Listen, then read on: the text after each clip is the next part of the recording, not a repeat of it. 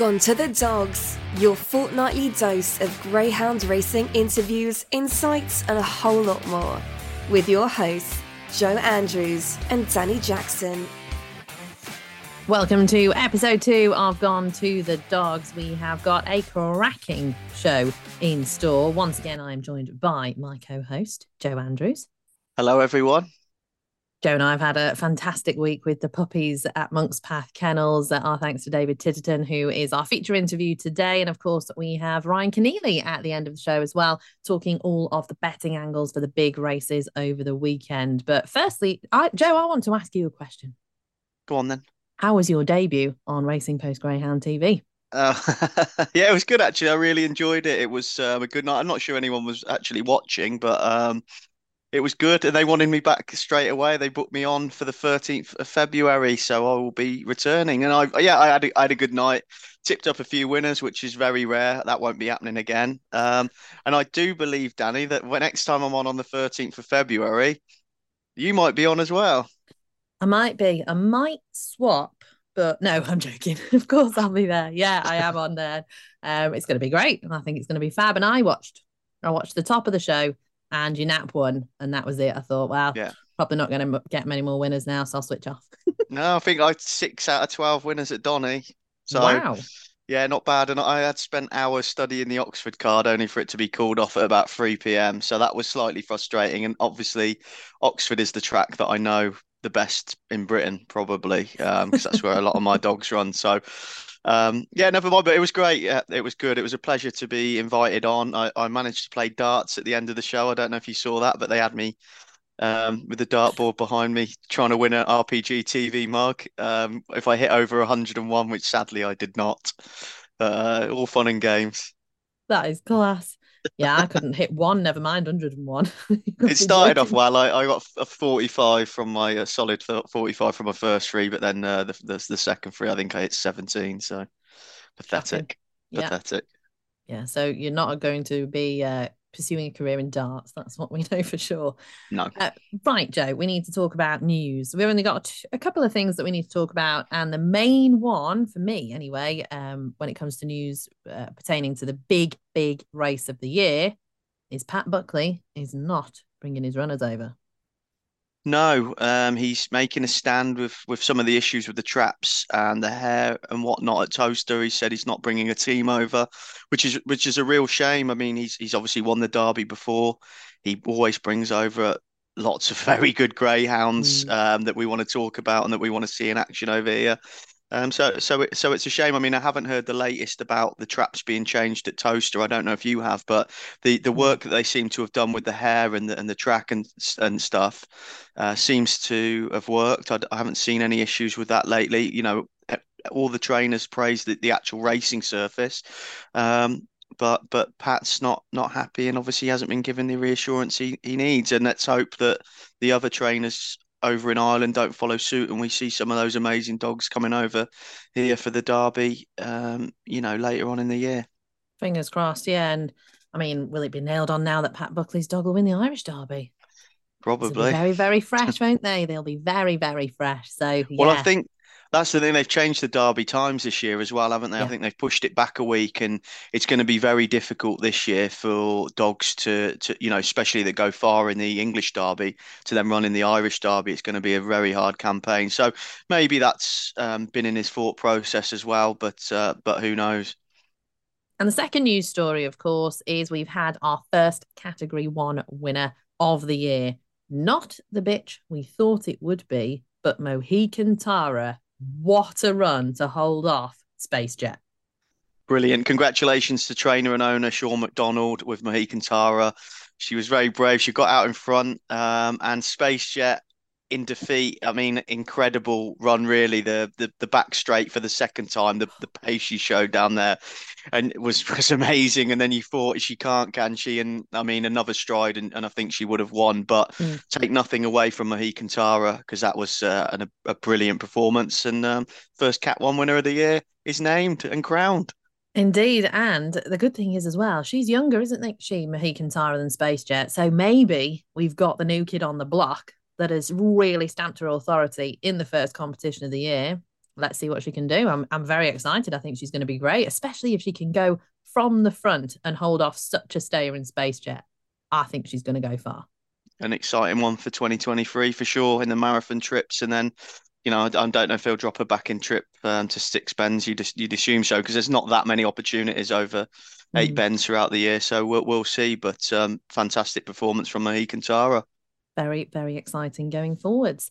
Now, that's it for the news roundup, but we have got a fabulous interview with David Titterton coming up on the show. Of course, we've got Ryan Conneely talking betting at the end, but make sure you stay tuned because David Titterton, I mean, this interview is phenomenal.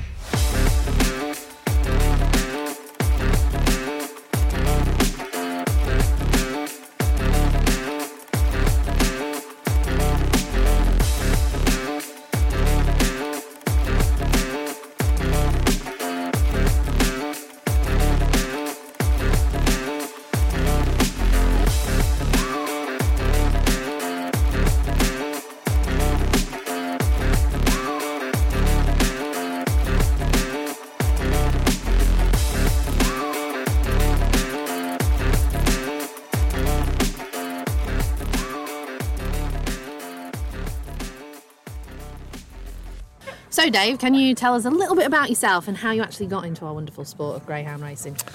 Uh, primarily, um, I went through the uh, football system from uh, YTS, as it was in those days, and then uh, I was good enough to be offered a pro footballer. So, started life off as a professional footballer. Uh, went on for some years playing for Coventry and Hereford and Wycombe and having some success and um, England under 18 international as well. Uh, thoroughly enjoyed it, and then unfortunately I had a couple of serious injuries that um, curtailed me for about 12, 18 months. Then I had to make the rough decision of of quitting full-time football uh, after a couple of uh, specialist um, decisions on me, and then um, going to work for a living from then on in. unfortunately, um, always had a passion. I grew up on a farm. Uh, yeah, so uh, we had a family farm uh, based in Hatton in Warwickshire. So I grew up with animals, horses, um, as it was then, hounds and beagles. So my first uh, joys were, you know, learning how to whelp down a, a, beagle or a hound for the, you know, the hounds themselves for the hunt. And that was my task when I was a kid, to look after them and walk them and train them. Um, then progressed, and my granddad then had horses and pointer pointers and races. Uh, so I think the first thing, you know, it's always been animals, it's always been dogs, it's always been horses, um, and it's just progressed from there. And when I had to finish football and you know start looking around for what I wanted to do, um, you know, that's always been in my blood. So it's something I've just carried on from there. Right, and what about greyhounds in particular, Dave? Um, how did you how did you start working with them? Greyhounds were from around about eight or nine years of age. Uh, there was a friend of my dad's, uh, John Wilson, who had um, eight or nine greyhounds uh, up in a place called Norton Lindsey. Um, so my oh, my dad was best friends with him, so I used to go up there and learn how to, you know, I used to walk. In fact, those days I was really fit, and I used to run with them and walk them and stuff and train them, etc. And um, learn how to hold a greyhound properly and what to look out for. You know, not necessarily the injury side of it because that's specialist, but you know, training, walking, and getting a greyhound fit because we was all we went to on the Saturday nights was the flapping tracks. Excellent. And how did um, Monkspath Kennel come about where we're stood now? Um, when I originally uh, spoke with Aaron, I've been looking for probably four or five years for something to create what what of the vision I had in my mind, um, but there was just nowhere suitable or, or, a setting that I could see that would probably fulfil where I wanted it to be, and for it to become, you know, not just a hobby, maybe in the future a viable business. Um, and it was just by pure chance that I got put onto Aaron. Um, and you know where we are at Monkspath was completely different in regards to the setup of the paddocks and stuff, etc. Um, and I bought a couple of pups here for to be reared and bred, which are on the track now. Fly Eye Trapeze, who's A1 open race, and Fly Eye Artist are the first two that we had here. and um, here we are at Monkspath now. So when did you when did you come here properly then? It's getting on for nearly two and a half years in the July, um, uh, where we started breaking the ground, started changing the paddocks around, and the vision that Aaron and I had together to set up and try and create for what it was then, you know, is primarily to rear and breed British bred. And and how long did it take to see your vision come to fruition? we're still tr- we're still working. um, the the first initial stage was probably about uh, 14, 15 months, Wow. Where we had to break the ground. We put everything new onto the ground that wasn't there. We changed, took everything old out, replaced it with new. So we hopefully got a 15, 20 year lifespan for all the fencing and stuff, etc. Apart from your your normal upgrades that you need during the during the, the, the, you know the, the weeks and months of having pups inside. Um, so probably about 14, 15 months it took us to, you know, buy it, have the diggers, have the operations, have the, my, obviously my investment to, to move it forward. And we moved pretty quickly, to be honest. It, it was it was mind-boggling the space, the space that we had to work with when you actually get on the ground, but also the time that we moved to, to get it done. Yeah, and there's a lot of people that work here now as well. You seem to have a lot of staff, a few volunteers as well, a couple of trainers. So it just seems to be building and building all the time. it's a great place to be. You know, we spoke about this earlier on when we was walking around. You know, there's I think there's probably ten people here today actively working with the pups. You know, with the racers, uh, even though they're separate entities. You know, it's one setting. It's one. You hear the people walking around now. That you know they're walking with the race and they're talking to the pups. You know, they're telling them to be quiet or whatever. You know, or or they spotted something and that and bits and pieces. So. Uh, it's a fantastic place to be. You know what I mean? I, I'll, I'll be uh, be interesting to see what other settings are like. You know, you know, with this one. Well, hopefully we'll get a few visits as well. We might get we might go around the country and tour and report back. Yeah, that would be nice. So so even for here then, this was just your vision of rearing pups and the best way to do it. You didn't have any reference. You hadn't done any sort of benchmarking or homework first. You just thought this is what I want to do and here's how I'm going to achieve it. I don't think there's a right and a wrong way of rearing a pup. To be honest, it's there are certain guidelines uh, to a certain degree, but you you've got to give them, you know, the complete and utter best setting, the environment. You've got to keep them happy. You know, when you can see you walk around today, these pups are happy. You know, they're playing, they're, you know, messing about with one another. You've got to give them the right food, morning, noon, and night. You've got to know when a pup's, you know, when you when you see them on a daily basis, you know if a pup's not right. You've got to get to know the little characters.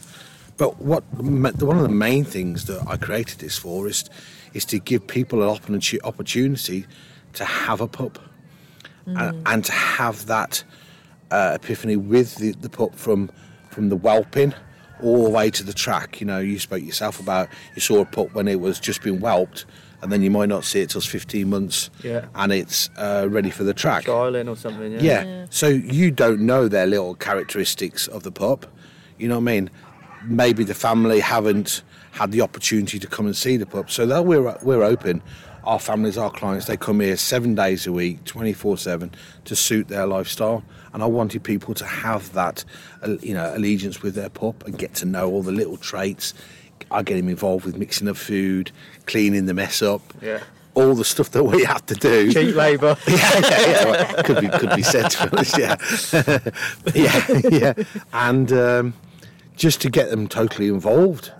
Um, it has progressed a lot more f- since then because what we also realise is that we have some clients who've had, you know, some mental uh, uh, like health health issues, and it's been a major plus point for them and their family and it's just snowballed from there really. So not only are we giving somebody with the pups, we're giving that the family, you know, that how important is family time. Yeah. You know what I mean? We people take it for granted. You know, you can't beat a family. You can have all, all the money in all the world, but you know what I mean. Family time is the most important. And it's great that you know you, you are so open to letting them come and bond with the pup because like you know, not every train is open to that necessarily. Not every, you know, you can't always see the pups right from when they've been whelped from the mum and all the way through and following that journey. I mean, you had your own that you'd reared for what two and a half years. He had a couple of setbacks, and everybody was absolutely buzzing when he ran in the sprint, weren't they, at Monmore? Yeah. So you know that feeling, and I feel like that's what you want to just pass around. you know, uh, people come down and they, they see me. They say, "Oh, I- can see your passion. It's in your eyes." You know, I, I get out that car. I know it's a, the same old story, but I get out that car, and no matter what day I've had at work or something's gone on at work, or something, I get out that car and I smile Yeah. because I don't think about anything else. All I think about is going and give them a fuss, make sure their waters, their bedding's done, you know, their their teeth, their feet, and all that sort of stuff. You know, it's it's incredible. You know, really is that that feel good factor. And, and we are open, you know, and we want to be open. That's the whole point. Aaron and I have always said we're open here. This this is man twenty four seven. Right. You know, all the CCTV. You know, we've got clients' dogs here that you know some are, you know, very more valuable than others maybe, and you know, in regards to the cost for the stud fees and uh, etc. You know, I mean, this just you can see it has to be heavily manned and guarded and stuff, etc. So you know that security side, but you know, if you're on nights, you know, you can't come till, you know, one o'clock in the afternoon. Our doors are open. As long as we're here, you can come and see your pup. Yeah, and I think that's something that you know British breeding and trying to push that. It's important seeing that stage of the the greyhound's development, isn't it? Because at the moment, you know, most of the dogs come over from Ireland as a pup. You don't see that rearing stage, do you? And you don't have that attachment from when they're when they're a puppy necessarily. That's correct, uh, Joe. You know, I mean that the attachment is probably the, the you know a very crucial word. Uh, you know, you've got a pup that you know goes to Ireland, like we said, and it comes back. It's schooled, it's ready for the track, etc. And the attachment here is, uh, you know, it is crucial. It really is, and and to give people that opportunity to have that attachment with the pup. You know, why why not be open to people to come and see their pups? You know, they're they're our client. They're paying the, the money each week for their pup. Give them the opportunity to come. Now, talking about the puppies and attachment, you know, they say, I, I mean, I picked up a puppy after eight weeks, uh, German Shepherd with my mother in law, but when it comes to a greyhound puppy that's going to race, do does the mum come with them here or how does it work? Do you get them after eight weeks, ten weeks, after second jabs? What happens? Yeah, yeah, great question, uh, Dani. You know, um, we can do all permutations for our clients. We can source a stud dog for them. You know, we can point them in the right direction with people we know and trust in regards to getting uh, a bitch uh, when she's ready in season for, you know, AI'd, artificially inseminated, uh, different variations. Um, or we can have the bitch here if it's a natural mating, and we can whelp them down here if we have room for them, uh, and they can see the whelp. You know, we can set the cameras up for them, etc., so they can see the bitch, you know, actually getting down to whelp and stuff, etc., and see the pup coming out and all those little bits and pieces. Or, or, or we can have the pups here at 12 weeks old, um, or whenever they've been earmarked, wherever they've been whelped down. It's the client's choice, you know. Um, primarily uh, the when the bitch comes here she'll stay with the pups as long as possible. Some are really good mums and some aren't unfortunately. So you have to adhere to those situations as they arise. So we'd probably say you know anywhere you know as long as possible as long as they're feeding the pups and then and she doesn't start you know turning on them etc because they're pulling at her all the time then we keep them with them as long as possible maybe only for a short time towards the end to feed get them the nutrients and then back out again and then we have pups here that have been here, you know, after their second jab's 10 weeks old. And then we start the rotation uh, uh, period that we've done. We've showed you around the around the paddocks this morning. Amazing. And, um, and when do you know that they're ready to leave? Uh, I will say this to our clients: they're um, they're they're ready when they're ready. You know, um, we would always like to say to a certain degree, uh, you know, 12, 13 months old. Uh, we would say is probably where we're getting to the max of where they need to be going off to kennel life, etc. But obviously that doesn't mean they're going straight to schooling. That means they're starting their next journey into a kennel life. Yeah. Started learning the manners to kennel, different ways of eating, different ways, you know, of being in pairs rather than fours or fives or whatever the case may be. And then that greyhound still might need another three or four months growth. Um, you know, we don't like we don't push any greyhounds whatsoever. We naturally let them free run.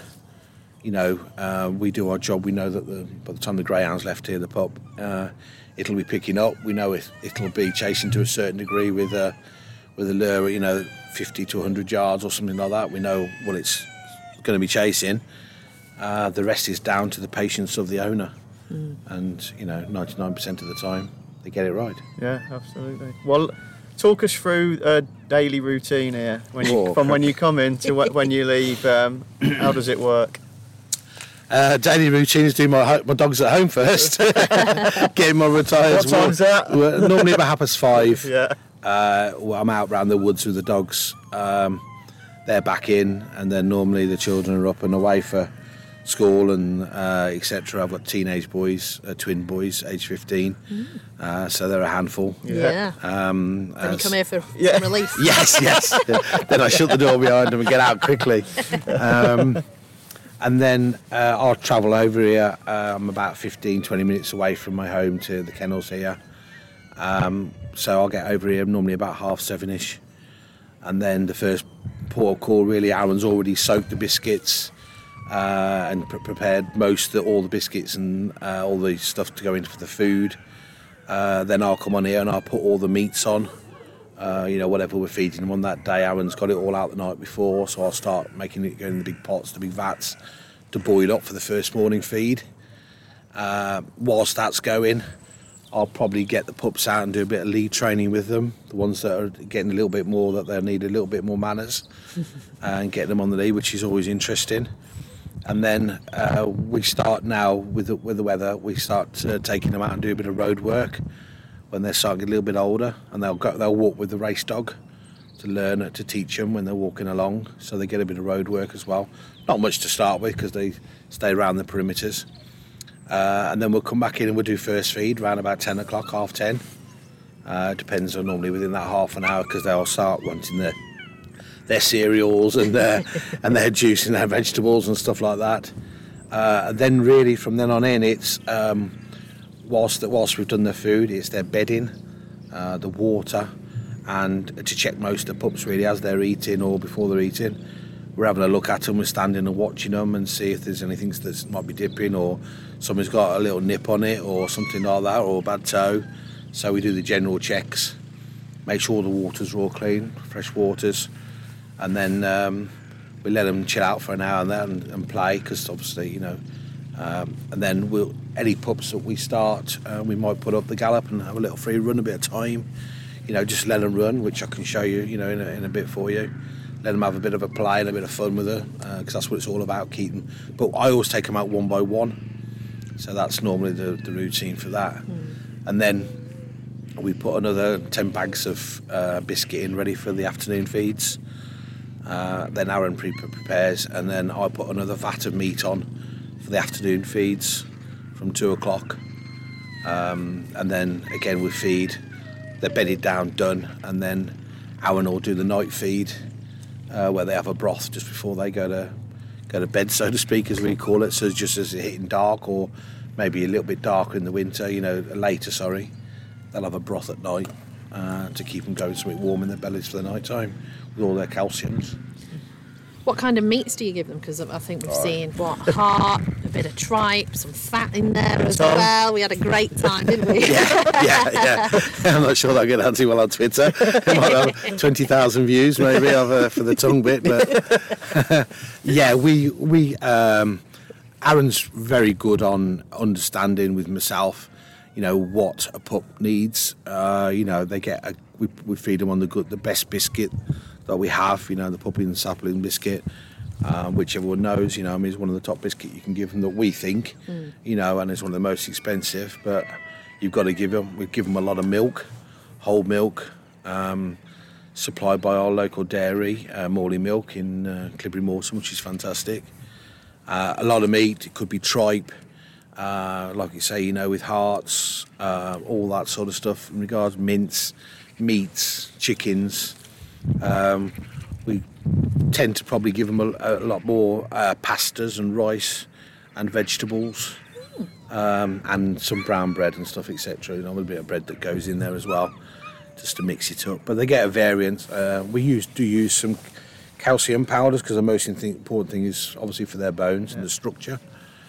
Uh, they we use uh, glucose and honey oil as well, and Aaron uses a calcium powder that we add to the food.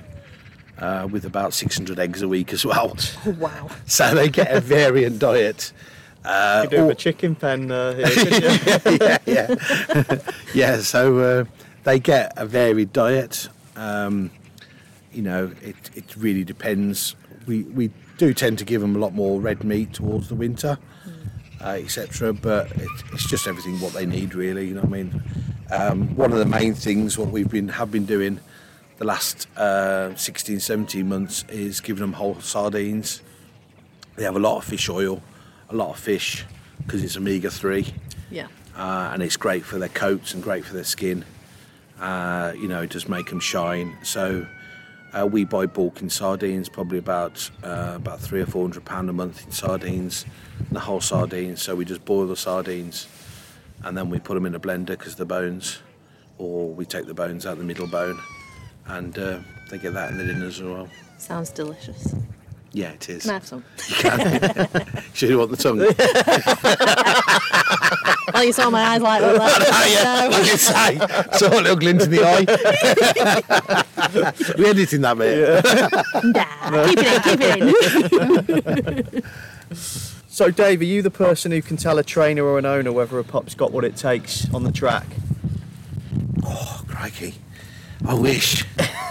I do wish. Um, you know, we spoke about this briefly walking round. If you could see anything on the pups and what, and at what stage, you know, um, I'd, I'd, love to ask Kevin Hutton, McNair, all these breeders exactly what they what they look for and see what they what their glint in their eye is.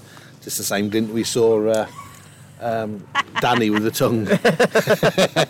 We're um, it's very hard to say, you know when I, you know, we get to the pup that you see that picks up the quickest, you know, the little sharpest or whatever we chuck in the squeakies down, little things like that that you're thinking, crikey, uh, you know, she's quick or he's quick or, or he's going to be a big dog by the size of his paws. He's going to take some little bit additional time.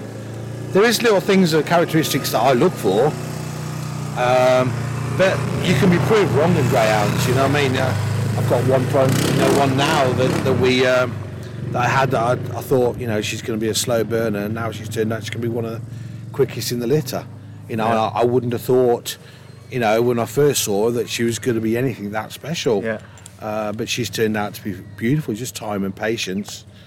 Um, I'd like to have that golden globe that I could see more than what I could see. Um, you try and second guess these greyhounds, they'll make a fool out of you, won't they? Yeah, exactly. but you also got to realise is that you know that's you know a very good question someone's asked, but you got to realise that you know the pup could school as well as anything, but until you get that on the track, you don't know how they're going to convert what they've schooled and what they've learned to the track, and then they've got to learn again at the track different traps. You know, I've had pups that have we've schooled brilliantly and they've gone to um, a Monmore or whatever track it may be, and they've turned in the traps first time because they're that keen. They're, you know, they're not expecting. They've got room in the traps that they're not used to having from a schooling trap. You know, so little things like that can throw you off, mm. really. But I'd love to have that Golden Globe. You know what I mean? But Mystic Meg. Yeah. uh, now, talking numbers. How many yeah. pups and dogs and races have you got at the moment, and how many have actually passed through? Right, um, we've got round about 30 pups that are now really hitting the track. Mm. They're in the final stages of schooling and starting to hit the track. Uh, some of the first ones of the first litter are they're all over the uh, place with different trainers. Some are down at Jason Heath, uh, some are at Chris Hamblin's, uh, some are at Karen Doddington's to, to happen, some are um, where else there may be that pup's whining. I know. He wants to be on the podcast. I think that's I think that's Billy. I think he wants his breakfast. Future star. yeah, yeah. So we we've got them all over in regards to different trainers. Um, so there's about 30 that are are training on now and you know grading for their whatever grading time they come in at at the moment. We've got just under 80 pups in on the ground here at, at, this moment at the setting here. And I think Aaron said this morning, you know, even though it's separate, he's got around about 90 races in, and that I think that includes all their pups as well, etc. So that you know that they've got a 15, 16 month old that's ready to start being trialing on, ready to be graded on. Um, so it's, it's a fair few, you know, and there's a lot more. There's two or three litters that, that I'll be uh, moving on now as well. So they've just hit the 12, 13 month. We've got some beautiful litters with Gemma Davison that we've had. We reared for her. Um, they'll be schooling on now, so they'll be ready to hit the track as well. So I'd probably say by the uh, the end of March, we probably have about 50 pups out there that should be, you know, graded on to a certain degree or in that process of. Yeah. And, and you've just mentioned a few there, but who are the owners and, and breeders that are supporting you here? Oh, we've had fantastic support, Joe. I mean, really is. You know, what I mean, I've had great um, conversations with a lot of breeders, uh, a lot of people, but we've, you know, we've got great supporters. We've got Fergal O'Brien, uh, you know, backed by um, Simon Gilson, Dr. Simon Gilson. You know, great guy, does all social media for. Yeah. uh, He's got a question for you later as Oh well. no, so- dear me, Simon. it's got to be technical. Um, he's a great supporter, you know, of not just me, of the kennel, anything that we need to do. He helps us, you know, in regards to the mental health days and stuff and mental awareness days Yeah. that we're, we're going to be doing. Brilliant.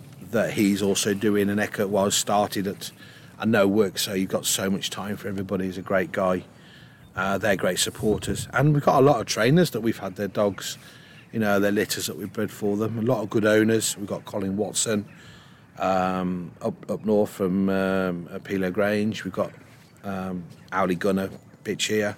She's had the litter. Uh, we got Kevin Boothby's couple of litters here. Uh, Savannah Sasha, the King Turbos. Uh, and some great, you know, great. We've got syndicates here. We've got probably about five or six syndicates, and I think I totaled it up last night. I think we've got just under 70 new owners that um, to the kennel. That includes all the syndicates. Um, you know, we've got Captain Birdseye syndicates, Fly High Lenny syndicates. You know, everywhere that they will put, you know, whatever money they put in per week or per month, you know, to have a pup here down with us. And it's great, you know, we have 40, 50 people down here at any one time. And we all go walking with the dogs, and, they'll walk anybody's dogs. You know what I mean? They don't have to just walk their own, you know what I mean? It's brilliant. You are going to need a bigger car park here. Yeah, yeah, to we say. You're lucky we've only just had that one built. Oh, right, okay. and, we, and we have and we have owners down here that supported us. Well, you know, if they're taking a pup out, you know, as long as it, I own it or the other owners okayed it, they'll take another one out for a walk. You know, it might be just to the to the pub and have a couple of pints and walk back and back and forth scratchings, but you know what I mean. That's that's just the way it is. It's brilliant. We have a great crack. Um, I've got clients coming down on Saturday afternoon all the way from Preston. They've got four or five pups, so they're staying overnight down here. So they're making a whole weekend of it Oh, Brilliant. you know, so we'll take them out at night as well, Saturday night, and at the local pub and have a meal with them and look after them. Do you get a discount at the pub? I mean, No. doing, doing, doing wonders And for the you know local what they call me? They don't even know my name. They call me the Greyhound Man. That's brilliant. yeah, That's got, you are supporting the local local economy. You Yeah. know, with, we are Well, you're talking yeah, because you talk about the pub, and then you've got the butcher, and then you've got the dairy farm. I've got, so- I've got to mention the butcher. I mean, we've just had some sandwiches, don't we? And they Yeah. are absolutely next level. 10 so, out of 10. Yeah, Yeah, Fabulous. yeah. Beam, Beeman's Butchers. Yeah, fantastic. It's where we get all our meat from, and the sandwiches, more importantly, and a cappuccino before I get here. Extra double shot. Oh yeah, that sounds right up my street. yeah.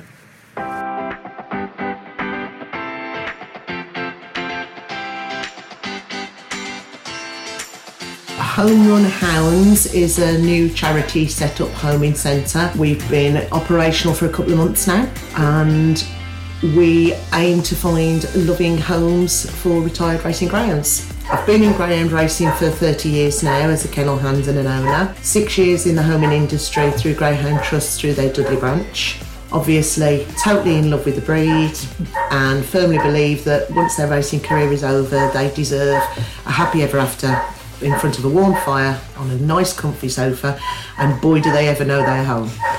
Um, we retire between two and four years of age. This means that two thirds of the greyhound's life is spent on a sofa, so it's essential that we find the absolute best home for them.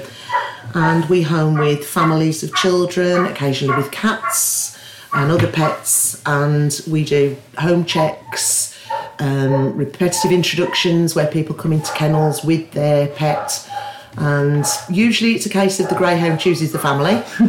Obviously, we like the family to choose the greyhound as well, but our primary objective is to ensure that everyone within the family unit is happy. So, up and down the country, there is an absolute army of volunteers who give thousands and thousands of hours for free into finding the right homes for the dogs, into caring for the dogs whilst they're in kennels putting their efforts into fundraising and awareness raising, doing home checks, everything to ensure that the greyhounds find their perfect happy ever after. So we've got Kyle, who's a beautiful brindle, race name Tully Kyle, two years old.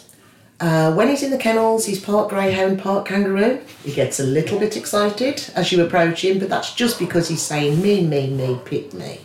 Once we get him out onto the field and he's on the lead, he's calm, he's lovely if you're looking for a greyhound as a pet, approach one of the independent homers or a greyhound trust branch locally to yourself, or you can, of course, home direct from the trainers' yards. Their phone numbers are always in the programme. In the UK, Greyhound Trust has got in excess of 30 branches, all finding homes, and there's about the same number of independent homing charities as well. What's made our lives a lot easier is the introduction of the Greyhound Retirement Scheme, which is funded by the Greyhound Board of Great Britain. This means that an amount of money goes with the greyhound into the homing centre, which helps to cover things like feed, vet bills, neutering, etc., which takes some of the pressure off the fundraising of the volunteers and also allows us to concentrate on the most important thing, which is the awareness raising. Yeah, volunteers spend a lot of time at local events, community events, um, just introducing greyhounds to the public. So you can contact us. The telephone number is 07488 253 537. Our website is www.homerunhounds.co.uk and we have our Facebook Home Run Hounds and our Twitter account at Home Run Hounds.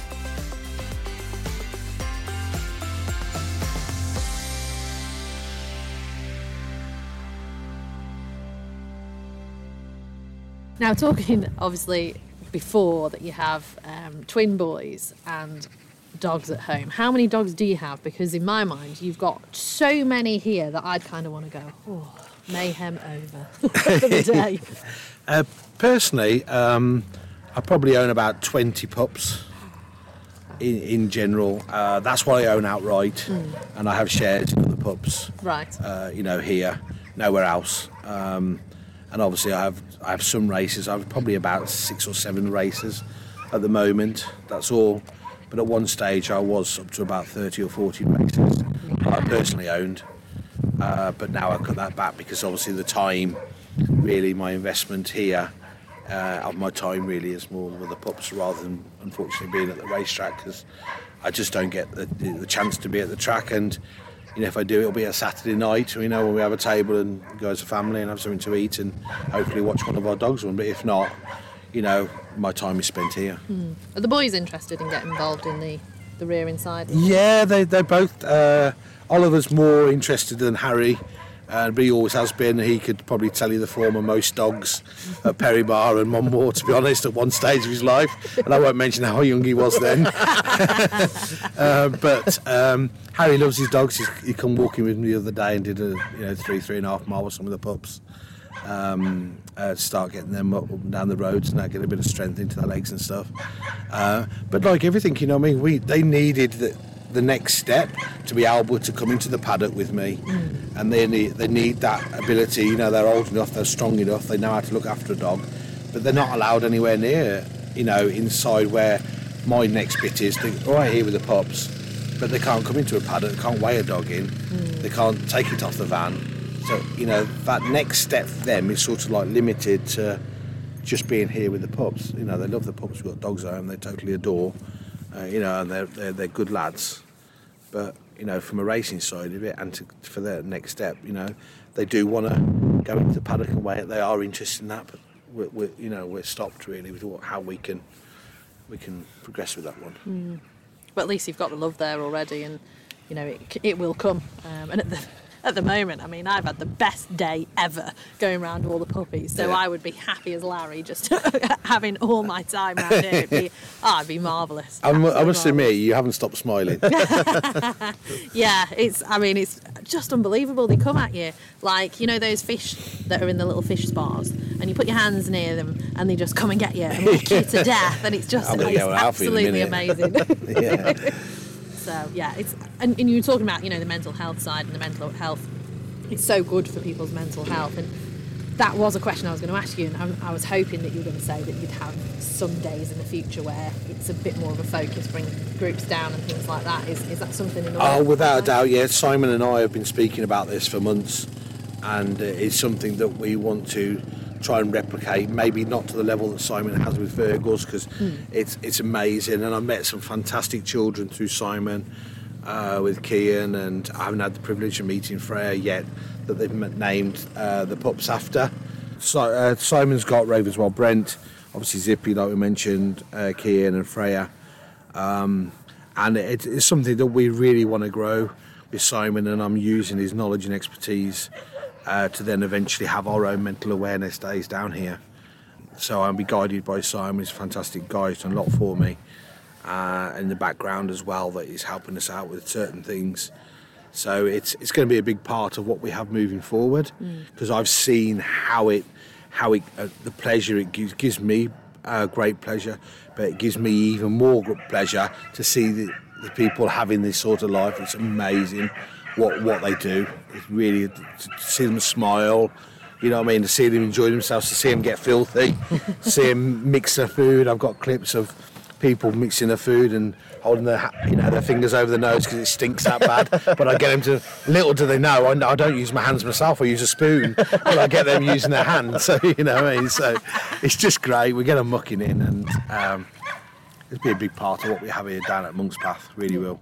And you just send them away with a smile on the face because I know that's what I'll be doing all day. So yeah. Hopefully, hopefully. Good stuff. And, and, and tell us about a couple of the success stories about the dogs that you've reared here, on, on- you know, that have transferred that ability and, and to the track. Yeah, we've got um, uh, Fly High Trapeze uh, and uh, Fly High Artist, Little Brother and Sisters. They are by uh, Patsy Sabbath, uh, the actual sire, so to speak, and they were the first two that we had down here, and they've uh, both progressed from, you know, A6, A7, I think they were graded in at, um, and Fly Artist. Uh, she's now um, running some opens and D1s. Um, she doesn't quite get, you know, 480.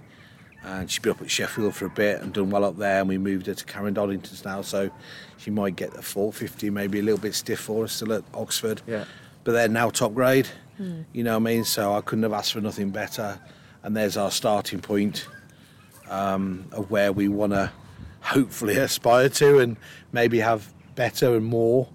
Uh, but like I said, you know, the success is not just down to what I've bred myself for my own self. Any one client I have or customer, uh, if they're successful, we're all going to enjoy their success.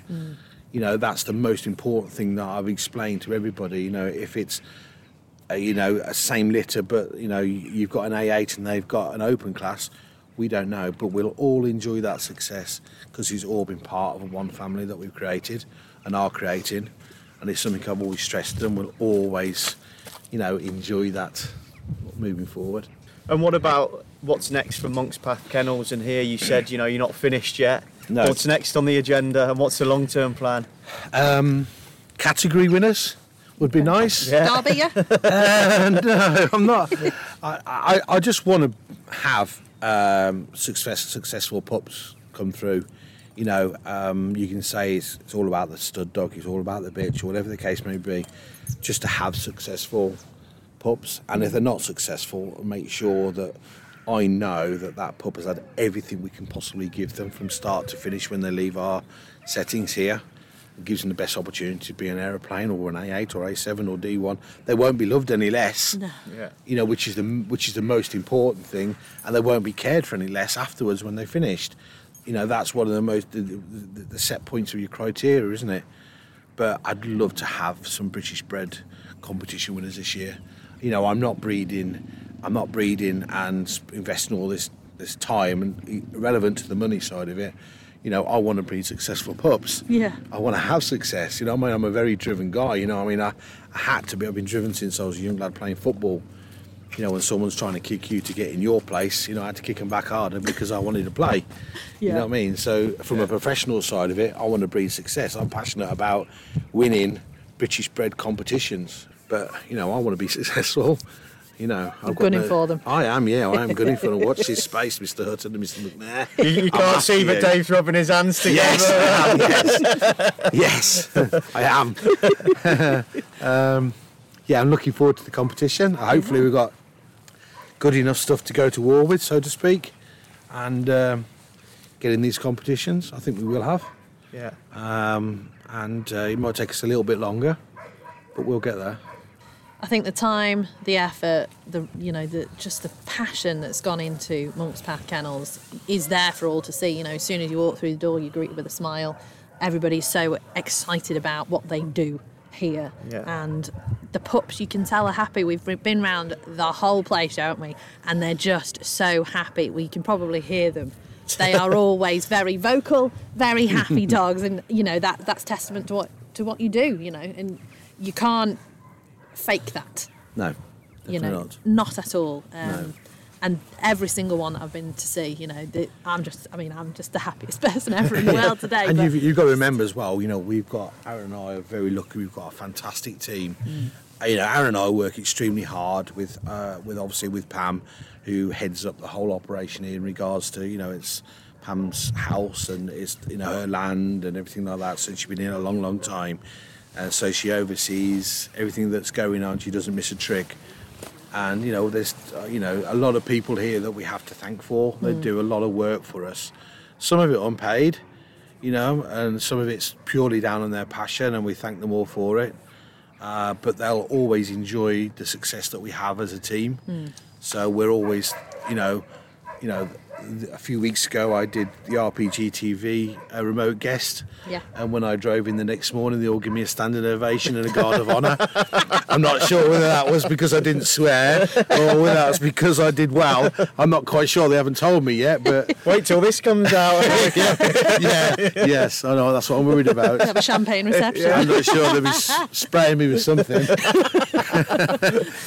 um, so yeah, we have a great team. You know, I mean, we're very lucky to have people like Greg. You know, Greg Hill who does all the injuries here on site. You know, seven days a week. So anything that we have to do, you know, with treatments, we're on site. He's, you know, he's fancy been working with dogs for 40 years. So little things like that, what we have to offer, you know, is is I think is unrivaled to be honest. Yeah. I really do yeah. you know, to have that immediately on site. Yeah. Yeah, it's incredible, really. And, you know, everyone gets on. We you see we're having a crack with, you know, Kenland Sam and we call him Winnie for different things. Everyone's got a nickname and stuff What's like yours? that. Pie Man. Do we need to ask why? yeah, because uh, thank, thankfully it's uh, there's no vision on this podcast. Uh, on that subject, what's your favourite pie? Or steak and ale. Oh, Steak and ale, plenty of gravy, mushy peas and chips, bread and butter. oh yeah. That's why they call you the pie man. That's what I was called when I was called Titterton the Tank Engine when I was playing football. yeah, I know. And there's, a, believe it or not, there's a comic made, and it's about me, Titterton the Tank Engine in Hereford, and uh, the police call me the Pie Man. But I wasn't. I wasn't actually chunky then. I was big, but I was never. I wasn't actually as big as I am now. Obviously, I was a professional athlete. But uh, they did seem to think I liked a pie. That's a, that's a greyhound name, isn't it? Yeah. Titterton the tank engine. Yeah, that's it. Yeah. You'd have to put it all in one word, though, wouldn't you? Yeah, Yeah. And I wouldn't want to Sorry, comment what's on, that? com- do the commentary on it. Titterton the tank engine. Because you've got Jonathan Ross. yeah. R's and W's. Oh, strike a line through that one. It's not going through. so it's um, you know I don't know it's just the people around that make the place Yeah. yeah. I think it's great to see something like this in Britain as well because you know the Irish are renowned for, for breeding and, and rearing pups and they still are. You know they've got a strong hand, but there's not that many places like this in, in Britain doing what no and, and we need we need more we need uh, you know I, I'm we're doing our part you know, to give people the opportunity to have this privilege of having a, I call it a privilege of having a greyhound because it is, Yeah. because you've got It a lot of due care and duty to have that, have that greyhound before and after. So there's a lot of responsibility uh, between everybody. But to give people that opportunity, but also like, you know, it's cost to, to take a bitch to Ireland, to get her mated. Hopefully she takes. There's a lot of stress on the bitch that that could be. She might not necessarily take anyway.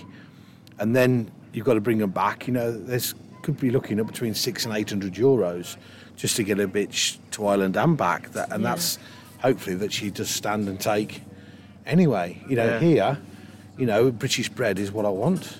You know, I want us to give them give them that opportunity. The British bred scene now has loads of category one, two, and three competitions that you can gun for. So, you know, they've got a good program that you can aim for to get the success. That Exactly. want. Yeah, that's the program. You know, I've got it on my uh, on my calendar at home. Everything to do with British bred. You know, the BGBF, the funding that's coming in, the additional funding, the money that's coming in. You know, it, it is the way forward. There is going to be a lot more around for it, and it is the way to go. And we need to promote it and get it out there, and give people the facilities and the ability to have a British bred pop. You know, give them that. That's what we're trying to do here. Our little part. Uh, but also we need additional we need additional stuff for schooling you know we need to have separate days um, things that we're talking about now that we need for people moving on from just the rearing the breeding to the next station the schooling. We need schooling days at tracks that we can teach them and give them two or three hand slips or you know show them a different hare a slower hare and all this sort of stuff etc teach them hold them in the traps out the traps.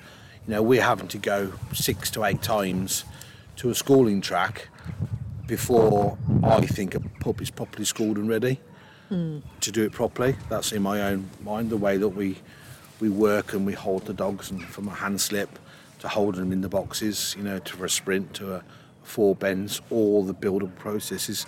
It's a two-month process, you know, minimum. But there's very very few places in the country that are allowing us to to use them facilities because there isn't any. Mm. You know, we've got Bista, you know, and that's a two-hour drive for us. So we are in talks with, um, you know, the powers that be, and hopefully in the not too distant future we'll have some amazing news to really will be a game-changing part to our industry that we'll be able to launch and go to press in the next next few weeks. Okay. Well, before you go So- to the press, come to the Gone was to the Dogs say- podcast, please, Dave. Sounds We'll- exciting. We'll bring you the sandwiches. That's Where do you see the future of the sport? bright. Why? Why not? Why? Why? Why be anything other than optimistic? You know, I'm, I'm always glass half full. Um, you know, it's it's a an industry that's heavily uh, people supporting in regards to the you know the gambling side of it, etc. Which obviously isn't pr- primary for everybody, but for me, I'm optimistic. You know what I mean? I, I, why, why wouldn't we go into something that I think is going to finish in two years, in five years, or ten years? You know, uh, let's let's crack on. Let's be positive.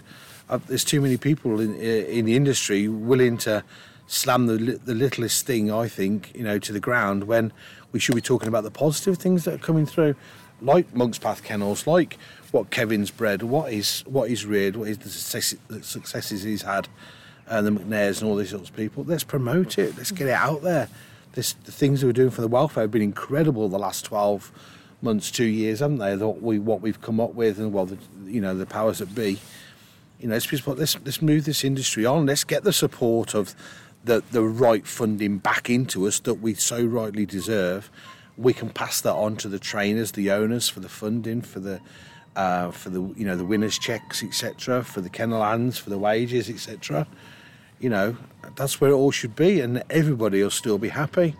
I can't see anything that other being optimistic and wanted to be successful. All of us, we have a chance to, to do that, and if I can help in any little way, that's that's what my, my part of what I'm doing. That's, that's what we want to do, isn't it, Joe? you know, Absolutely, with this podcast, Well, you know, that- we started it. it. thinking, not thinking, oh yeah, it'll only be a year or two or whatever. We're in this for the long haul, so that's what we want to do: spread the good news stories. Yeah. and very happy that Yeah. you've been with us. Yeah, no. And, and speak to people like yourself that are pushing the game forward and doing something different and, and new and um, yeah main main thing is today, you know, uh, you know, you both of you, you've come up here, you've had your time, you've come out here. You're you're in the industry that you love, and you're promoting what you're doing here, and it's fantastic. You know, I take my hats off to you both uh, for what you're doing and what and the traction that you're going to receive from everything. So we need you guys. We need everybody, the people that are going out there and doing this and promoting and, and spreading the good word about our industry. It's a it's a beautiful industry to be in. We we love our animals, don't we? Yeah. You know, we love our greyhounds. You know what I mean? You can see it in people's eyes. It's time consuming. It's a lot of effort, money. If you didn't love the greyhounds, you wouldn't be anywhere near it, would you? No. It's all about the greyhounds. Yeah, it is. It is. You know, you can see that not just here. I can't speak for any other people's kennels in that, but I can imagine how much they we love ours and how much they would love theirs. Yeah. Um, so it is all about the greyhounds and everything that, about them. We love them. Yes. Exactly. Now, we've got a couple of questions from, Right. from social and from, from other people. Um, Great.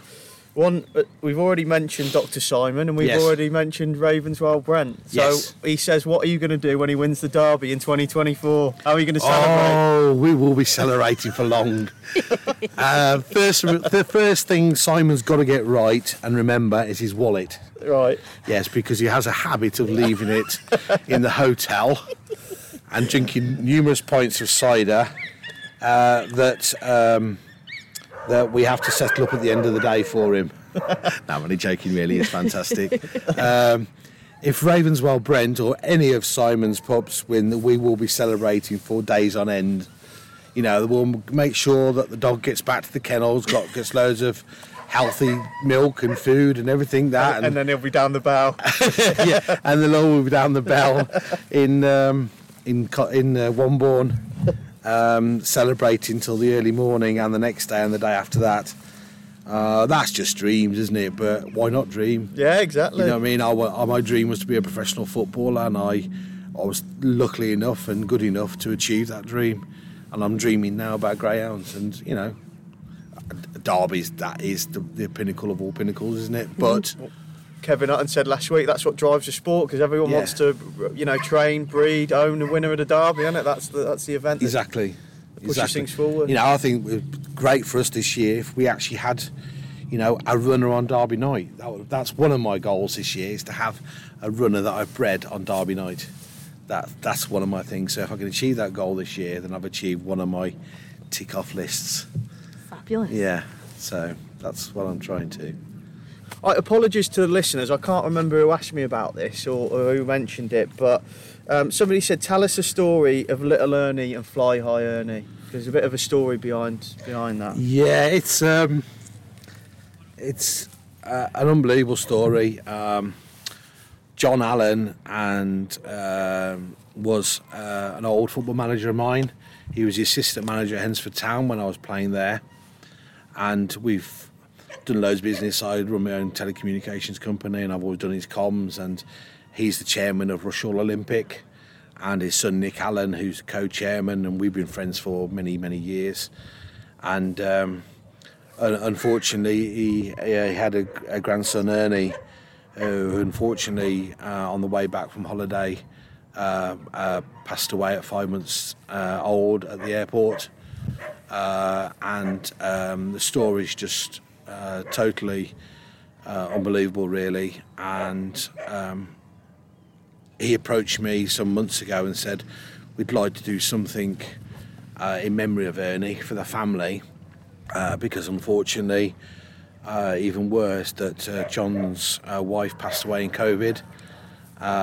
So he's not only lost his, his wife and the family head, uh, he unfortunately lost, uh, I think it was his first grandson.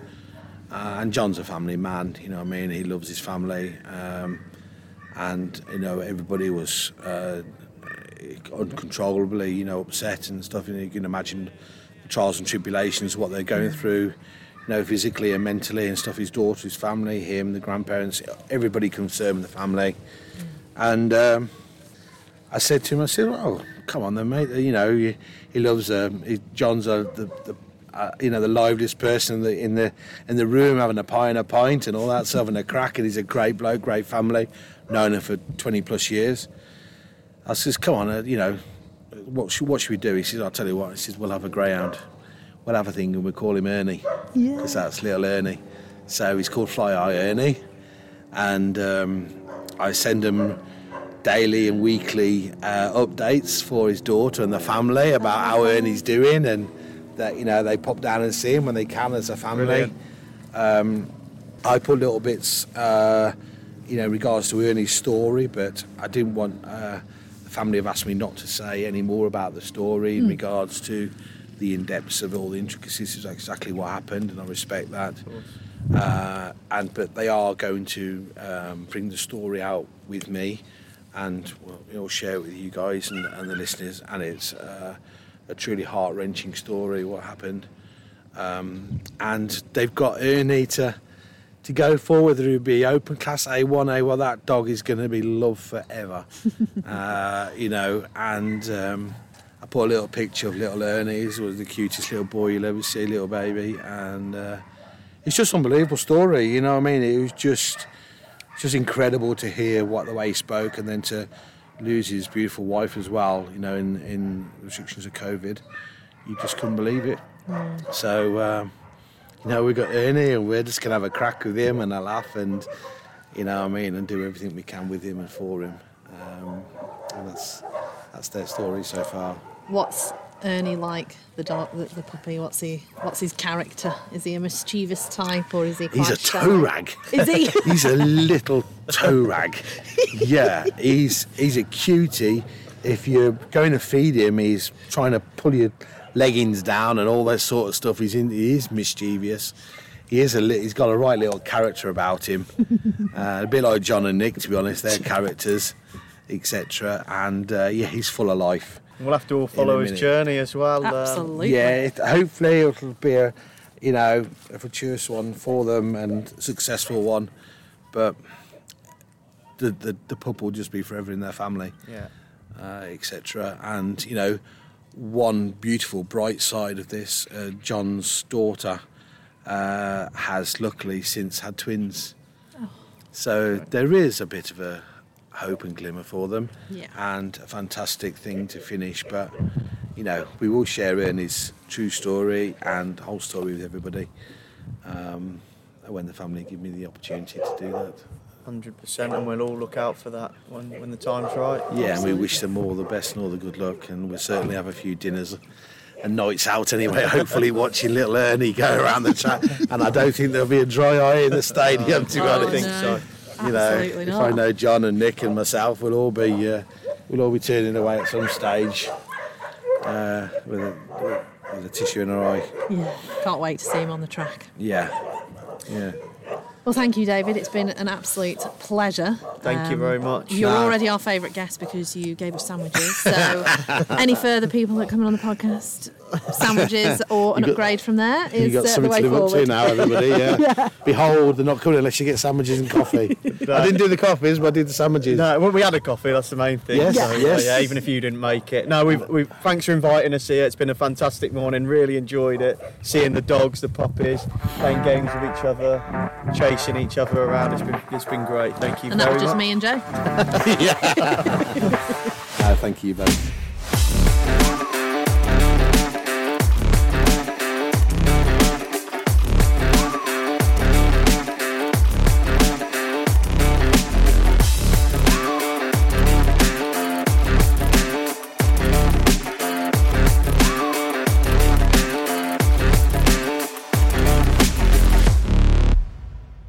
On to the betting section of episode two of Gone to the Dogs. And we've got Ryan Conneely with us to give us his betting expertise. But firstly, Ryan, hello, welcome to the podcast. And just tell us a little bit about yourself and why we should be listening to your tips in particular. Uh, hello, uh, thank you both of you for letting me uh, be on the show, and thank you also for being the first person to refer to me as a betting expert. So, uh, Dani, I appreciate that a lot. Um, so yeah, my name's Ryan. Uh, I'm part of the Conneely family. I think most people will know my recognise my brother from RPG TV, and then most people would, would probably also um, I've got to know my dad a little bit as well through the Derby, where he was general manager of Towcester, uh, Towcester Racecourse, um, throughout the Derby and prior to that. Um, I got involved in racing when I was about five. Uh, my dad used to be an avid goer to go regularly to Hall Green. Uh, that's probably our local track at the time before Coventry opened, but it was Hall Green. So I remember going there, getting my 50p forecast on. I think there was, if I remember rightly, there was a park just outside the third bend. So I remember most of my Friday and Saturday nights were spent there. And then growing up, you get around it, and then you eventually get the bug, don't you? And then my dad actually became um, general manager of Coventry Stadium, or Harry Finney took over. So he was there for, I think it was a year. Sunday nights at Coventry were probably the best meeting of the week and something that I really miss. Unfortunately, though, Coventry couldn't work. Um, there's still, I guess, some false hope that it does. But then, yeah, basically from then there, I was completely hooked. Started watching racing. Love all, love every kind of racing. Used to watch it all the time on TV. Used to go as much as I could. Uh, unfortunately, then my track started around me started closing. We lost uh, Hall Green and Coventry, so yeah, they're getting a bit few and far between now. But yeah, I'm just absolutely obsessed with the sport. Now, we have got some massive events coming up this weekend. Firstly, is the BGBF British Bred Puppy Cup final at Oxford. And we've got a pretty good lineup, but it's going to be all about one dog, I think. It is, yeah. Um, for the competition, everyone knows that Romeo Atomic was an absolute good thing. It was completely, it was odds on. I think it was like one to three anti post, which is just unheard of. And then after its first round where it did 27.07, which is a flying time, I think then I've seen quotes of like one to seven, one to six of the competition. Mm. But its run last week, I think, has baffled everybody. I think if you look at the previous winning time uh, for the first heat, I think it was 27 27.80. And then you watch Romeo Atomic's run, and even though only, he only won three lengths, uh, you were still thinking that okay, he's probably done 27.50, 27.40. But then when winning time came at 28.11, I think myself and along with everyone was probably scratching our heads going, well, what was going on there? The dog lost a second. And even though when you look how it, how it broke, look to the first bend, it seemed all right. So it's kind of left a little bit of a grey area, a few doubts in the competition, which actually made it probably more interesting because it's given a few of the dogs a chance. Now, I think if Romeo Atomic, if that was just a blip, Romeo Atomic at one to two, and I, I will never endorse bet short dogs, but if you can get one to two on Romeo Atomic prior to last week, you snap everyone's hand off. But the run aspect, I'd put a little bit of doubt in it. So I'm still going to go Romeo Atomic, which is not original. I've actually bet Shooter McGavin in track three anti post. Um, I was just looking for something that at a fair price that I thought had a bit scope for improvement. Kevin Hutton's dog, uh, it's been beat by Romeo Atomic twice, but it's going to be eight lengths and three and three quarter lengths. So it's uh, clearly getting better. I don't think he can win, but I'm just hoping that he can finish in the first four so I get my anti post money. Um, but I'm going to go Romeo Atomic. I'll give it credit. I was put last week as a bit of a blip. It's a quality dog. Kevin Hutton's already said it's going for the Derby uh, this year after this competition. So I'm going to go with Romeo Atomic, and I'm going to give a chance if there's any um, betting without or anybody who bets the forecast. I'll go with Trap Six. Watch All Sid. Come second last week to Jaffa, but it didn't make the best of starts. Then it got checked up by the five dog really early on in the race. I just think that if Watch All Sid can come away a lot better, it can look after itself really early around the first two bends. It can turn second then to Romeo Atomic. Wouldn't be for catching Atomic, but it'd be a clear second. I don't think anybody would catch Watch All Sid for second place. So I'm going to go with Romeo Atomic to beat Watch All Sid and just hope that Shooter McGavin gets Manti Post bet up finishing in the first four. Sounds good to me. And I like a good forecast and maybe a tricast as well with Shooter McGavin in there. So uh, might have my cheeky 50p on the uh, combis for the Puppy Cup. And Joe, I mean Romeo Atomic, we were talking to Kevin Hutton, weren't we? And he he's all over this this greyhound. He's just so excited about him. He, is, and you could see why. But last week, um, as Ryan said, he got out wow. He got to the first bend quickly, and you just thought, how far, you know? But he didn't mm-hmm. seem to get away from the pack. And you know, for any other greyhound, if you'd backed him, you'd be happy with the way he won, and it, you know, he was three odd lengths. But you were expecting him to pull away, and he just didn't um, show that wow factor. Now, I will caveat that the track was very very slow last Friday. It was it was hard work, so maybe that just blunted a bit of his pace and allowed the others to get closer. But um, hopefully he'll put on a show Friday. Um, you know he's not the only dog in it. There's some really nice pups. Jaffa did run a cracker last week, um, and he's worthy second favourite. Um, no, no bet for me now, but I'll watch it, and um, you know, there's some there's some lovely pups that will come out of it and, and run well in 2023. We've also got some pretty big races at Romford. And Joe, I'm going to throw to you because I know that you very much like the look of Droopy's Chaser, and he's still in. He's still in. He's made the final. Yeah, he was my anti-post selection. He was sort of eight nines at the start of the competition. Um, I did say on the last podcast that he needs to get his trapping boots on. He did in the first round, but he didn't quite get out last week, which was always the danger. Um, and and he got beat. But you know, I'm happy to have him there you know, Rapido Sabbath has looked good, Gunboat Wichita. You got Droopy's Gambler at 14s, who who uh, ran a cracker last week. So it's a really good final. I'm looking forward to it, but obviously I'm not going to stay away from uh, Droopers Chaser and hope he wins or gets in the top four for the each way money. And Ryan, who are you having your eyes on for the maiden? I'd love to say great minds because I also um, back Droopers Chaser uh, anti post as well. Shrewd. One, um, but I was absolutely when I seen the qualifiers and seen four railers and then Chalmers Gaskin Chaser, I was just really hoping that we were drawn inside. Droopers, uh, Chalmers Gas, sorry, in five. It's still not the worst draw, but like Joe just said then, the dog's not trapping. And I think, especially around Romford, if you haven't got the best early and you can't get yourself around that first two positions early on, I think you are going to struggle. Now, I don't think Droopy's Chaser, the dog who, say there were six railers in the race, you wouldn't mind being in track. You, you really want to be in track one or six if there's six railers, but I don't think Chaser's got the early pace to clear all five dogs and I've I've just got the race really as a straight on match race between track one, Gunboat uh, Wichita, which is owned by my mates actually Rob Sam and a few others. But I had it between that and track two, Rapido Sabbath, who I think was 25 to 1 anti post. And the dog's just taken to Romford really well. I think a lot of Yarmouth A1 dogs who, who do make the trip across to Romford do really, really well here. I think it's no different for Rapido Sabbath. So yeah, I, think it is a race to the bend as it is Romford, and I'm just going to edge with Trap Two. My mates won't be happy, but I'm just going to go side with Trap Two Rapido Sabbath, who I think is just showing that little bit more trapping ability. I think if he, I think he's got the pace to. Uh, definitely lead the the, the uh, dogs on the outside. I think he'll just about be able to chop across trap one, and I think he won't be for catching. And then I'm just hoping that Droopy's Chaser can somehow turn in the pitch and if not win, at least get in that top three positions for the anti um, for the anti post bet. You'd hope, uh, Brian, wouldn't you, that if he was in a pitch come the first, second bend, he has got the staying power to, to go past these. It's just you're going to know your fate early on, aren't you? You are, yeah. You just like I say, you're just hoping that he comes away and can avoid and can somehow avoid Chalmers Gas really early. Chalmers Gas could be actually the little bit spanner in the works because Chalmers Gas on his day is capable. And if he was to take an absolute flyer and chop across, then it might open the door then for Droopy's Chaser. And I do think that if he did turn within a pitch of a dog, he would go on to win. So it's just a case of hoping that he can come away, avoid trouble early, and then hopefully sweep round the outside.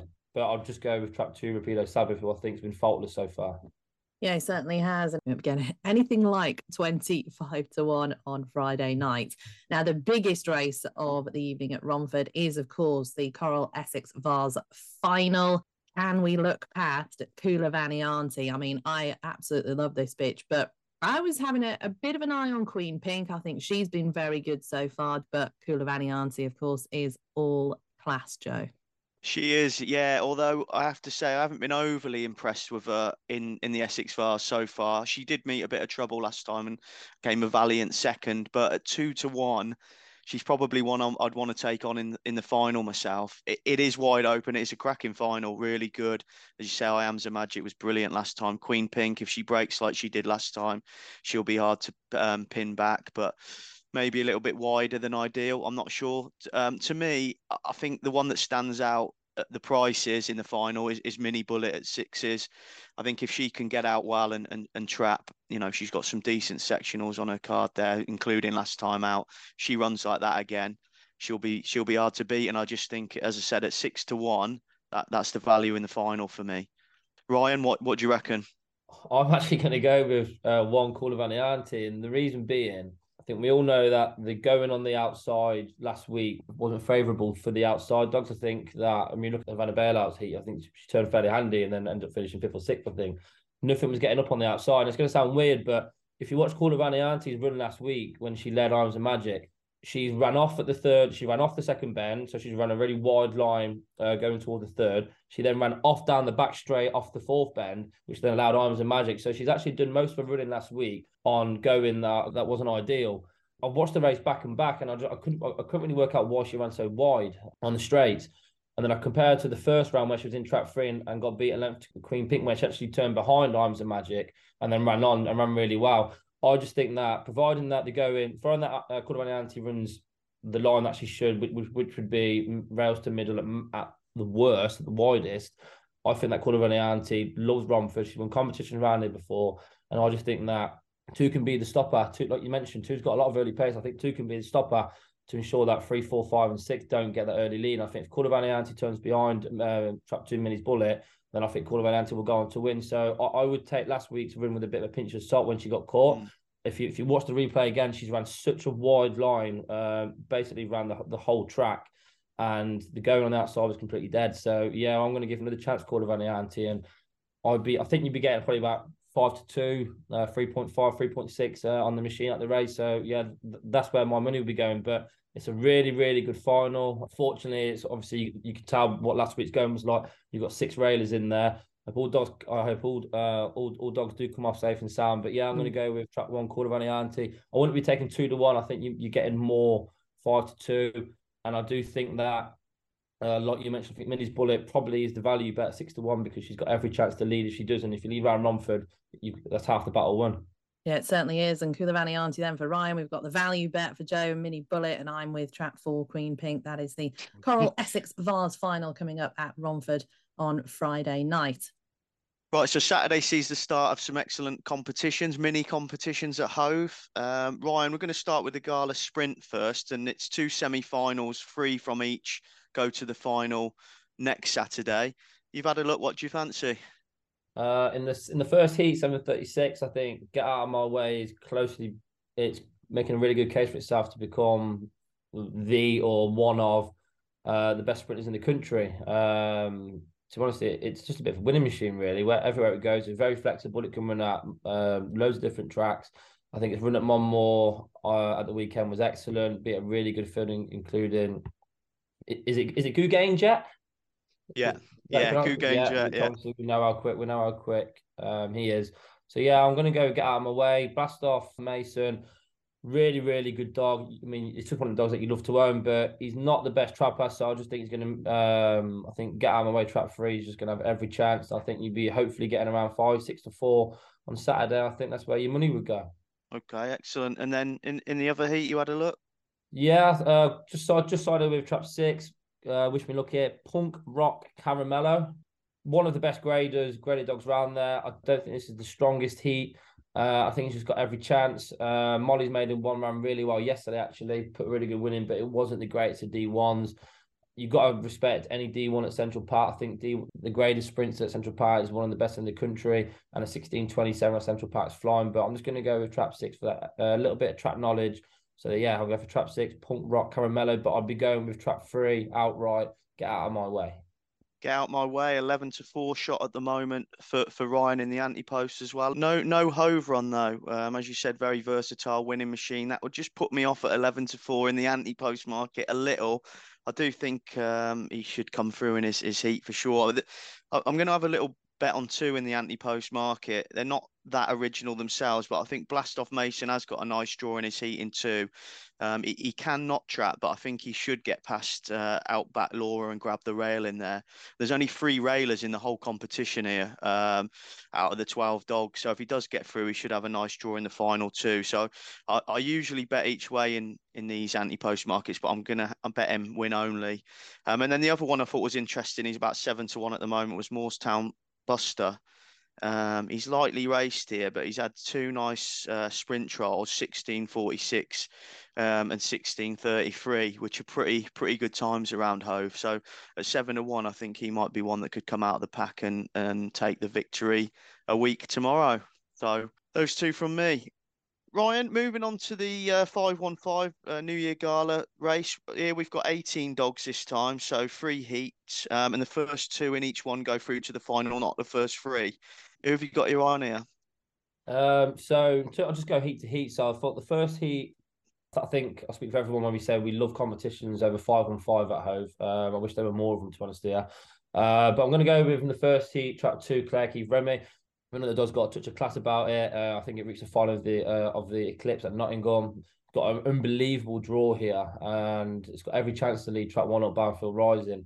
Uh, the 29.57, Clarky Fremmy did a trial last week over the 500 meter trip be fine, and you know that does going to be going on from that over the five on five. Um, he will he'll, he'll he'll love the extra 15 meters, and I think that there's every chance that let Pat will probably take him off, and I just think that Clarky Fremmy will turn handy at the first bend and, and will go on to win. So yeah, I'll go with trap two in the first heat. In the second heat, the 854, just sided with really, really, really tough. It's probably a bit of a an A, what would be equivalent to like a high A1 race. I'll go with Stella's Fruity just on the draw. The, the dog stays really well. It's the right side of Lohill Sean. Um, Lohill Sean's been running really, really well in A1s at Hove, but it's been kind of getting around the bend just by being in track one. I think that now it's enjoying trap two. I think it might just struggle to lead is fruity up a length. Uh, I was looking at five interesting and really interesting uh, dogs, Sun and Spike for uh, P. Donovan, but I just thought that from watching the Central Park run, it didn't quite stay, having didn't lead. I think Droopy's Mural will have every chance to get run on the outside, but I'm just going to favour Stella's Fruit for being on the inside, and I'll go one to beat six in a close call. But I think Droopy's Mural will definitely come on for the run. I think it'll appreciate that. I think got to the final of the Olympic uh, in yeah. December. In December, so it's, it's got a bit of a class about it. But I'm just going to side with track one, Stella's Fruit in that heat, and then in the last heat. Global Vision is a top quality dog, but the run at Central Park was kind of confusing because he turned fairly handy and then got blown away, from being perfectly honest, by uh, Havana Rule Blaze and Mystical Megan, which is which is no disgrace. But I, I mean, Global Vision is a dog that I've followed since the Derby last year, and I was just surprised really. So, not quite sure that he's firing all cylinders. He might find a little bit of trouble uh, clearing trap two. So I'm just going to give a chance to Narcos Tater in trap six, uh, who's moved down from Newcastle and I think it's got every chance to lead Droopy's good time, who who we all know is a really, really strong dog, but I think he can turn a hand in Narcos Tata. So at price, I'm going to tip up trap six to beat Global Vision.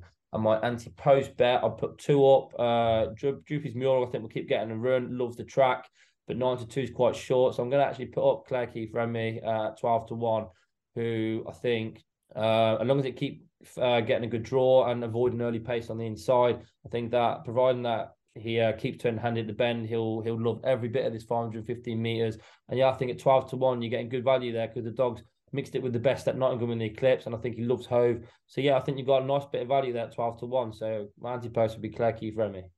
Yeah, he is, and he's actually available at 16s now. Um, Betfair Paddy Power have priced it up uh, this morning, so even more value. And you've got uh, Global Vision anti-post favourite you mentioned there, three to one. I mean that, that's that wouldn't be one for me. That's that's very short. I think it's it's a good comp. I've got my eye personally on on Droopy's good time is the one I'm going to uh, bet at the the prices. Um, 16 to 1 I, think yeah 16 to 1 Droopy's good time at the moment at the time of recording good, really good recent trial over 500, um, 29 21 round Hove, which is really good going.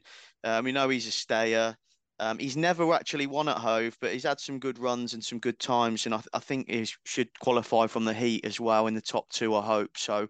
Um, at 16s, that would be the one for me. I mean, I, what you're saying, Ryan Droopy's Mural was definitely on the shortlist, as you say, Olympic finalist, and what a competition that was. Mm. To get to the final in that was was good, and, and ran well in the semi final, only I think half a length or a length behind Latoro. Um, So that that reads well. Um, I think she's got, got got a great chance. Troopers more and Thunder Black as well was Olympic semi-finalist, but in the heat with Dealish Frankie from Poster Pillar and Hopes Paddington. I mean, good luck qualifying from from that semi-final. But one last run at Hove, which was over 500, and last three at Central Park, so on a roll. But um, just a little bit skinny in the prices. Um, Thunder Black four to one, Droopers Mural nine to two, which is a little bit better, but Droopers good time at, at 16s each way for me in, in that for, for the value. Right, Ryan, and finally at Hove on Saturday, we've got the Gala Maiden over 500 metres. Obviously, just to reiterate, this is for greyhounds that haven't won an Open yet at Hove. And we've got 18 runners here again, same as the 515 competition, and the first two qualify from the free heat. So uh, away you go. Yeah, I'm a real. I must say, I'm a really big fan of these competitions. I think there's a massive place for them in the calendar. Uh, I think it gives your your graded, your, your really good graded owners like your A1, A2 dogs a chance just to compete in the open scene and to win that prize money. So yeah, I'm all for these. I love I love competitions like this at home, and I love the one at Romford as well. Um, so yeah, I hope that there's there's plenty more added to the calendar for the year because I think there is definitely a place for them. Uh, but yeah, but uh, just back to this one, uh, really, really, really top heavy market, I'd say, in the betting. Um, I, uh, looking at anti post, I did really fancy Drive on Lal. I just thought it was a bit of a drop in class, really, overall for the dog. But then I seen the price and I went, oh, was it probably a little bit too short? Um, so just going through the heats, first heat's really, really competitive. I'm just going to give a chance um, to uh, Trap Six. I'm Happy Lassie, who will probably be a massive price. I was thinking that uh, it's, it's going to have a draw really early. It's got decent early pace and not a lot of early in the race. Uh, I think that'll be probably money for track four Droopy's request, but ran fairly well at Central Park. uh, but just looked a little bit one pace down the back end, for being honest. So I think that Richard Rees and Charlie would want just a little bit more from Droopy's request, too. Clearly, he's capable. I think Brady's Bullet as well, track three, tried really well. Excellent run at Clonmel. I think my money for that. I'm just thinking a little bit more track experience. I'll give a chance to I'm Happy Lassie. He'll probably be probably about, I know, seven, eight to one uh, on Saturday. So I'll give a chance for that in the first heat. The second heat, I'm just going to go with track three, Hale ba- uh, Hay Bale. I think that is Oxford Run 27 22 is handy. It can definitely stay a further. It's ran quite a few races now, I believe, uh, over the 650 Oxford. I think in a race like this, where it's got every chance to turn handy, uh, I think it's probably a slight drop in class really for Hay Bale. So yeah, I'll be going for um, Matt Dartnell's bitch in track three, Hay Bale for the second heat. And then in the last heat, then as I mentioned, drive on lad for the anti-post. I think this is a massive drop in class for drive on lad. I think it's shown really good early uh, at Romford. It runs at Hove. I think it, uh, it runs at Hove as well behind Burnchurch, Mick, Antigua, Biggin, Bucco's Belly finish ahead of that. I think I think they hold up really well. I think that the inside draw will help this uh, will uh, help this dog. So yeah, in the third heat, I think drive on lad. It'll go off odds on. So if you can get anything odds against even money plus, I'll definitely be looking to play that. And then in terms of anti post, again, it's really really tough here um, to find something with a bit of value. Uh, I would just go with Hay Bale. I think twelve to one. If I was looking for a value bet, I think that it's got it, it, has got every chance to turn handy in, in, this kind of competition. It definitely stays. So yeah, twelve to one. Your each way value probably be Hay Bale for Matt Dartnell, but I do think Drive on Lad is the class act. But uh, I'll be keeping an eye out as well on Brady's Bullet, who looks a nice sort. Yeah, interesting stuff. I did actually put up uh, Drive on Lad on the podcast a couple of weeks ago for the Essex Vase at 66s. I thought he was a, a big price. Unfortunately, found a lot of trouble, had a bad trip and, and came fourth, but it was a it was a run full of promise. So you can see why he's anti-post favourite here. And he is in a looks like he's in a weaker heat. You'd expect him to come through that and, and qualify in the top two, wouldn't you? Yeah, I mean, look, it's it's a house for Brady's bullet mentions for sure. You know, July 21, good form in Clonmel has already been said, 29 35 trial. Um, you know, reads reads very well. So um, at six to one in the anti-post market, though maybe a, a, touch skinny. Although the one that I am backing in the anti-post market isn't much bigger. A four four from two has a real good chance in this competition. June 21. Um, looks like he's been safe for this. I mean, he's he's had no races at Hove, but has managed to clock up five trials. Had two races at Central Park, and had a bad trip last time, but was at one and three quarter lengths behind Darren Asafa Boss, which is which is good form. Um, 26.64 trial last time out, and has got a 29.47 on the on the card at Hove. So I thought four from two, eight to one. I'll be having a, an each way play on play on him. Um, but you know, some really interesting racing from Hove Saturday night, and I think we'll all be tuning in. We sure will. Very excited, and the big, big race of the weekend on Sunday comes up at Towcester. I can't wait for this because I've been watching uh, all the. Round. I mean, I watched the rounds of most competitions, but I've been on the show for um, the trial stakes a few weeks ago. I've been really, you know, impressed by a couple uh, of the dogs in here, and it's the Blue Ribbon final, of course, coming up on Sunday at Towcester. 10 grand to the winner, but it's who is going to pick up the big prize. None of my anti post bets are in. Coppice Fox got knocked out. Um, and yeah, quite a few of them. I went for all the six well, not all the six dogs, but most of the outside draws. And Frosty's Turn, the one I didn't mention, obviously made it through. So, uh, and Antigua Bigham, to be fair. So, those two have got the draws on the outside. We've got down the centre, Dealish Frankie in three, and Hopes Paddington in four. And on the inside, Mr. Chelm in one and Signer Otis in two. It's an absolute belter of a final, Ryan. Where are you looking here for the win? Um, yeah, I think I, I think I completely agree with what you're saying. It's a top top final. Uh, the one thing Towcester has a lot of a, lot of critics, but whenever it puts up a competition, generally the best dogs do qualify for it. Um, mm-hmm. no matter what distance it is, whether it's sprint, four bends, or six bends. Um, you know, people don't people do not the trap, but in terms of competitions, we've got another top top quality final here where you could prop apart from maybe trap six. I think if six was to to win, it'd have to find there'd have to be trouble on the inside, and the only dog possibly could catch if it turned handy-ish would be Mr. Charming one. So probably six any dog I couldn't make a case for, but full credit for Frosty's Ten making the final. But I'm just gonna side with track one, Mr. Chalm, um, which I think if Mr. Chalm came over as Kildare and the Kildare that we know throughout the derby, I think if you got Kildare and track one in this final, I think there's every chance he'd be favourite. Because uh, we all know how, how quality dog is, but the dog just hasn't seemed to be the same. Although saying that, I was really, really impressed with his last run against Didish Frankie in the semi final, where he never led. Uh, uh, Didish Frankie was drawn on the inside in track three and took a flyer. And for a good 400, 400 meters, uh, Mr. Chow put a right good run in uh, and got within got within a length of the third bend of, of Didish Frankie. And I just think that being drawn inside all of the pace, I think, is where you want to be for Mr. Chalman. I think that as long as he can come away level, I think he'll lead here. And based on what I've seen, I do I do believe that this dog is getting stronger and stronger. I mean, he's in really good hands with John Mullins, and I think John Mullins will. I mean, he's been bought for the derby this year, so I've got I've got every faith in Mr. Chow putting in a really big run. I think I can't if he as long as he traps level, there's nothing that can lead him to the first bend. So I'm going to go Mr. Chow at a big price. I think that's six to one going round um, still, which I think is really good value. And but then look, I mean, if Mr. Chow misses it, you cannot rule out any of the other dogs really. Sign it Otis in track two has been flying. It's got perfect draw now as well. It's already beat Hopes Paddington uh, in, in, in the uh, quarter final. Um, Dealish Frankie track three. I mean, there's nothing really you can say about this dog. I mean, the uh, dog speaks for itself. It's just a complete, consistent, top quality performer. Hopes Paddington, Mark Wallace's number one dog, I'd say at the moment. Top, top, top dog. It's, it's, capable of leading. It's capable of turning second and winning his races. We've seen at Yarmouth, it's just a really, really good final. And then obviously, I'm not going to rule out Antigua Biggin. If there is trouble on on the inside, then Antigua Biggin's perfectly capable of uh, putting in a massive run here. It starts and it also stays. So really good final. But I'm just going to go the value of Mr. Chow. I think draws can win races, and I do think that the way this dog seems to be progressing under John Mullins, I think that there's every chance that if the dog leads, he won't be for catching. So yeah, six to one for me looks quite a good price. Yeah, certainly a bit of value for Mr. Chalm, uh, who is formerly known, of course, as Kildare. He's a big price, I thought, at six to one as well. He's not the one I'd go for, but I'll uh, leave you on 10 hooks there. Joe, who are you with?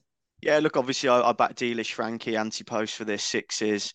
Um, I, I did back him each way actually because I just, as I said, I couldn't see him being, you know, not qualifying and, and not making the final. So I'm happy. I'm really happy with his drawing three. Hopefully he can ping out like he did last week. I, and I do agree with everything you've both said as well about Mr. Chown probably being the value now. If I was going to have a bet in the race, uh, six to one. Um, he has looked like he's been getting better with each run since he came over. Um, but it's you know, Sign It Otis was runner up last year and he's looked very good. As you say, you know, Hopes Paddington, Antigua Biggin, Frosty's ten in a you know, it's no back number, but he probably is up against it. It's, it's high quality. This is a really good race. Everyone needs to watch it on Sunday, and may the best dog win. Indeed. But who will come out on top? Well, Frosty's 10 for me, I was looking at just for kind of forecast, tricast purposes, not for the win, before you all look at me funny. yeah, I, I do think Frosty's 10 what I saw on in the semi final when he was really staying on strongly. I think if he was going over six, eight bends, he'd be absolutely fine. But I don't think the 500 meters suits his run style because he falls out the boxes and he is just staying on in the closing stages. But if there is a little bit of trouble, which there could be because there are full railers in this field, he yeah. could sneak into second or third. Um, I have no doubt about that because I think he's a really, really strong finisher and he will be passing a couple of the early paces in the closing stages, in my opinion. So I think if I was having a forecast or tricast bet, he would be in it. Who's in front of him?